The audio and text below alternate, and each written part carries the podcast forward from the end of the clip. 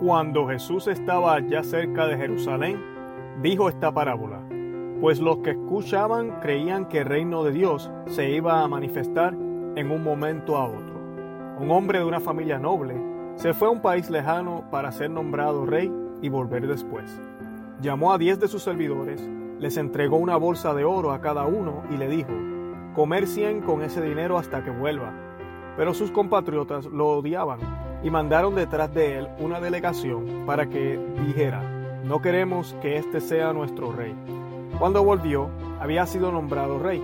Mandó pues llamar a aquellos servidores a quienes les había entregado el dinero para ver cuánto había ganado cada uno. Se presentó el primero y dijo, Señor, tu oro ha producido diez veces más.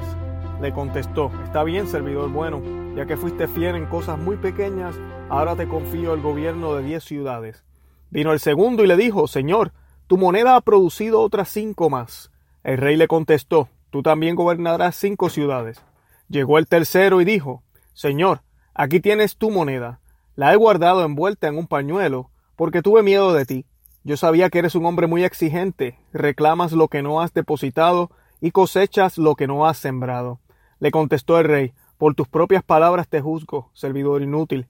Si tú sabías que soy un hombre exigente, que reclamo lo que no he depositado y cosecho lo que no he sembrado, ¿por qué no pusiste mi dinero en el banco? Así a mi regreso lo había cobrado con intereses. Y dijo el rey a los presentes, quítenle la bolsa de oro y dénsela al que tiene diez. Pero señor, le contestaron ya, ya tiene diez monedas. Yo les digo que a todo el que produce se le dará más, pero el que no tiene se le quitará aún lo que tiene. En cuanto a esos enemigos, míos que no me quisieron por rey, tráiganlos aquí y mátenlos en mi presencia. Palabra del Señor, gloria a ti, Señor Jesús. Esta es la famosa parábola de las diez monedas, como le llaman, muy similar al Evangelio de Mateo 25, 14, donde nos habla, ¿verdad?, de la parábola de los talentos.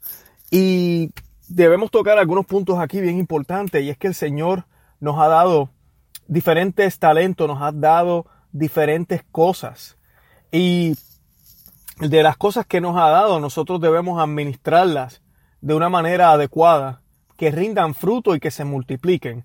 El Señor nos dice aquí claramente que lo que espera no es solamente que conservemos en buen estado lo que ya tenemos, sino que hagamos cosas productivas y las multipliquemos. El Señor nos ha dado su amor él quiere que ese amor que Él nos ha dado florezca dentro de nosotros y se multiplique.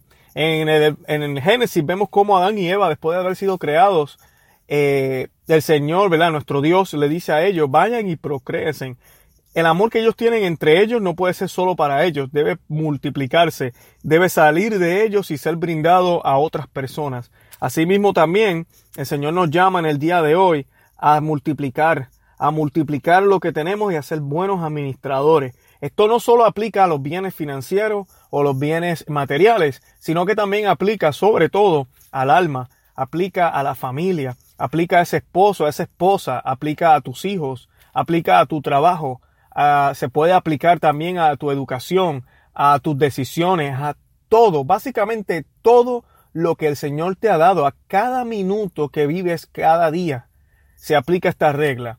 Estamos multiplicando ese tiempo, estamos siendo de provecho, estamos caminando en santidad o estamos haciendo todo lo contrario. Aquí vemos cómo el Señor reacciona, que inclusive envía a matar a ese que le devolvió lo que le había dado. Pero hay de nosotros que cuando caemos en pecado ni siquiera vamos a poder devolverle lo que nos dieron.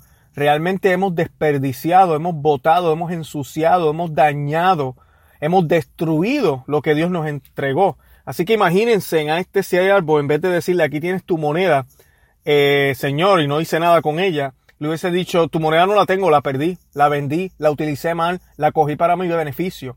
Imagínense la reacción del rey. Esta parábola obviamente nos está hablando del Señor, de Jesucristo. Esto fue justo antes de que el Señor fuera entregado, va de camino a Jerusalén eh, en celebración de la Pascua y él sabe que la muerte ¿verdad? de él está muy cerca y él empieza a hablar de esto para que los fariseos, todos los que escuchaban entendieran lo que él trataba, el mensaje que Dios quería darles. Y el mensaje que Dios quiere darles es exactamente ese, Dice, dice la, la, la parábola que ellos mandaron servidores para que dijeran que ellos no lo aceptaban, no queremos a este, este señor o este hombre como nuestro rey. Eso no fue exactamente lo que hicieron con Cristo. Y cuando volvió, ese hombre, cuando volvió, había sido nombrado rey. So, él alcanzó su corona sin tener el apoyo de sus servidores. Así que lo mismo sucede con Israel y Jesucristo. Todos sabemos que la, la jerarquía de Israel en aquel momento renunció a su Mesías y no quisieron aceptarlo como rey y hasta lo enviaron a matar. Y aquí dice que al que más se le ha dado, si ha sido bueno en lo poco, si ha sido bueno en lo mucho, más se le va a entregar, más se le va a confiar. Y al que, al que tiene poco y se le ha confiado poco, pero no ha sido fiel en lo poco, no se le va a poder entregar más. Y esto es regla de economía. Cualquier persona que ha estudiado administración de empresas, se los digo yo que eh, humildemente pues tengo una maestría en, administración de empresas y, he trabajado en este ambiente de administración eh, por más de 15 años. Y esto es regla para mí en mis negocios. Yo delego y yo eh, confío en las personas que yo veo que me dan resultados. si te di una tarea y esa tarea rindió frutos, la próxima tarea que venga posiblemente te la voy a asignar a ti y tú obtendrás los beneficios de ellas también. En cambio, el empleado que no trabaja bien, que no hace su trabajo, que eh, reclama todo el tiempo y no me hizo un trabajo, me lo hizo mal, sentido común me dice, ¿por qué yo voy a darle más trabajo si él no lo hace bien? Porque yo le voy a confiar las órdenes de mis clientes, el inventario de, de los dueños del negocio a una persona que no sabe hacer el trabajo porque no quiere, porque no desea aprender, por las razones que sean. Nuestro Dios es igual. Él es igual. Y yo le he dicho aquí en los diferentes audios y prédicas, nuestro Dios es misericordia. Pero nuestro Dios es misericordia aquí en la tierra. En su segunda venida, como dice aquí, ya se acabó el tiempo aquí en la tierra. Entonces va a venir la justicia de Dios. Y la justicia de Dios es perfecta. Pone las cosas en su lugar.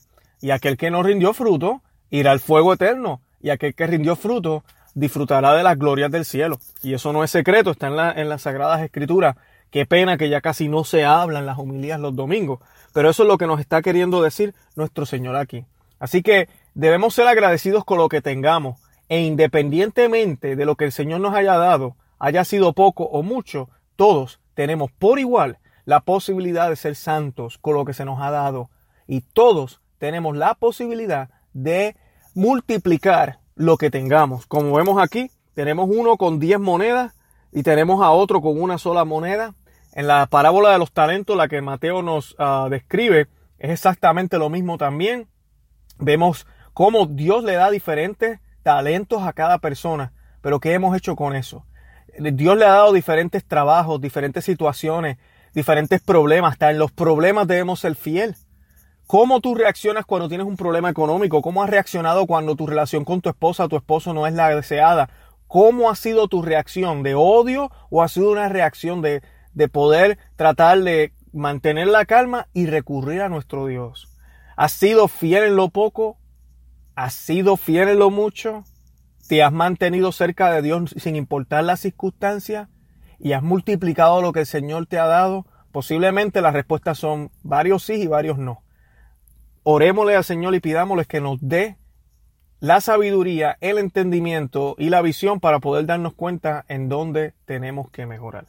Este fue su hermano Luis Román y los invito a que vayan y visiten nuestra página web conoceamavivetufe.com, que nos sigan en el Facebook, en Instagram y en Twitter. Pueden buscar este podcast, este audio, para que escuchen todos nuestros programas en cualquier aplicación de audio. También lo pueden buscar en podcasts en, en Apple o en iTunes y tienen que solamente entrar el nombre Conoce, Ama y Vive tu Fe. Aprieten ese botón que dice suscribir y recibirán los alertas cada vez que coloquemos un audio. Espero que estos audios del Evangelio del Día les estén gustando. Los hacemos con mucho amor y que el Señor me los bendiga. Santa María, ruega por nosotros.